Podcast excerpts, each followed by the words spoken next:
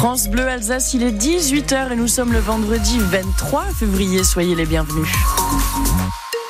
Les informations, c'est avec Émilie Pou. Bonsoir Émilie. Bonsoir Candice, bonsoir à tous. La ministre de l'Éducation nationale était à Mulhouse aujourd'hui. Nicole Belloubet s'est rendue à l'école Furstenberger pour faire un point sur la nouvelle méthode de mathématiques qui va être mise en place à la rentrée. Elle en a profité pour rassurer le monde enseignant. Malgré les annonces de coupes budgétaires et les 700 millions en moins dans l'éducation nationale, la ministre a tenu à dire qu'il n'y aurait pas de menace sur les emplois. Héloïse Roger. Malgré une extinction de voix, la ministre l'a dit clairement. Il n'y aura pas de suppression d'emplois et les emplois dont nous avons besoin pour mettre en place les réformes seront là. Avec l'instauration du choc des savoirs à la rentrée et des groupes de niveau au collège en français et en maths, Nicole Belloubet le répète. Nous aurons les moyens de traiter cela.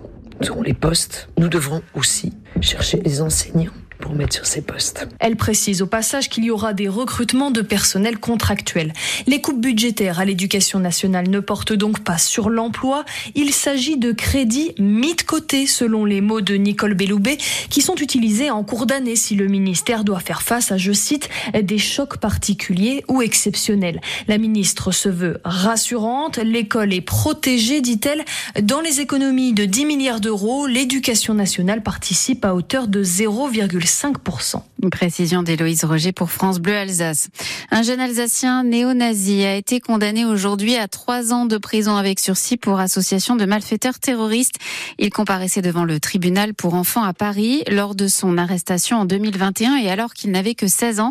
Les enquêteurs avaient découvert des messages adressés à des jeunes d'autres régions dans lesquels il évoquait une tuerie dans un établissement scolaire ou une mosquée. Un accident de la route vers midi, boulevard de l'Europe à Saint-Louis un véhicule a percuté un bâtiment communal pour une raison encore inconnue. Le conducteur, un homme de 73 ans, a été blessé et transporté au centre hospitalier de Bâle. On vous en parlait hier, le nouveau plan loup a été divulgué par le gouvernement. Il autorise plus de tirs du prédateur. Il prévoit aussi plus d'indemnisation pour les éleveurs, plus 33% pour les ovins tués et plus 25% pour les chèvres.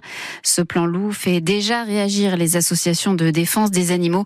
Des actions sont prévues le mois prochain. Agriculteurs, eux, sont toujours en colère. À la veille de l'ouverture du salon de l'agriculture, une soixantaine de tracteurs sont à Paris encore ce soir. Surtout, ils ne décolèrent pas à propos du grand débat proposé par Emmanuel Macron, car le chef de l'État avait invité l'association écologiste Les Soulèvements de la Terre, et malgré la marche arrière de l'Élysée, la FNSEA a annoncé qu'elle ne se rendrait pas à ce grand débat.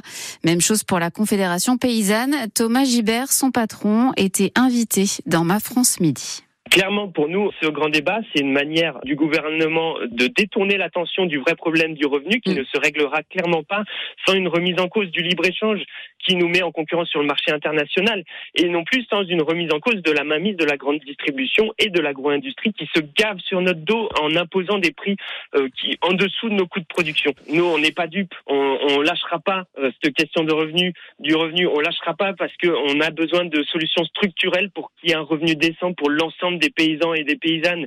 Et franchement, pour moi, c'est une orchestration du gouvernement qui est franchement extrêmement énervante. Pour nous, c'est très important de dénoncer ce petit jeu du gouvernement, mmh. mais personne n'est dupe. Clairement, on ne lâchera rien. Côté grande distribution, justement, Michel-Édouard Leclerc a fait euh, savoir lui aussi qu'il ne participerait pas au débat de demain. Pour lui, il s'agit d'une grossière manipulation. Le Parlement allemand donne son feu vert à la légalisation du cannabis récréatif. Le texte a été largement adopté aujourd'hui, malgré de vives, de vives oppositions dans le pays. Il entrera en vigueur le 1er avril prochain. Voilà qui va encore alimenter la polémique sur le salaire des patrons. La rémunération du PDG de Stellantis, Carlos Tavares, pourrait atteindre cette année 36,5 millions d'euros. Cette rémunération sera soumise aux actionnaires en avril. Les salariés toucheront une prime de 4100 euros, jugée insuffisante déjà par les syndicats.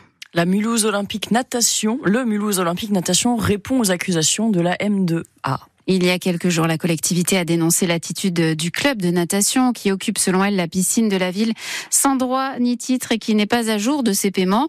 Pour Franck Horter, le président du Maune, ces arguments sont inacceptables car si le club n'a pas pu payer, c'est parce que la M2A justement ne lui a pas versé les subventions promises. Ce qui est vrai, c'est que nous n'avons jamais anticipé que les subventions ne seraient pas versées et en plus nous n'arrêtons pas de contester le fait que les subventions soient tellement basses.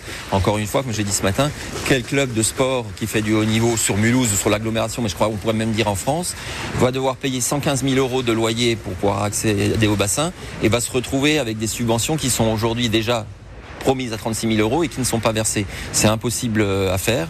Et en fait, la façon qui est de fait, c'est-à-dire de constamment pointer les manquements du Mulhouse Olympique Natation, sachant qu'on n'a plus les moyens de travailler et que évidemment c'est facile de nous prendre en défaut parce que aujourd'hui on travaille nuit et jour, mais un peu euh, comme Don Quichotte. Euh, c'est particulièrement injuste comme situation. Pour, pour Franck Horter, il manque 1,8 million d'euros. Puis c'est l'heure de vérité pour les Césars. Cérémonie ce soir sous le signe de la libération de la parole. Judith Godrèche a prévu de s'exprimer après ses dépôts de plainte contre les réalisateurs Benoît Jacot et Jacques Doilon pour des violences sexuelles.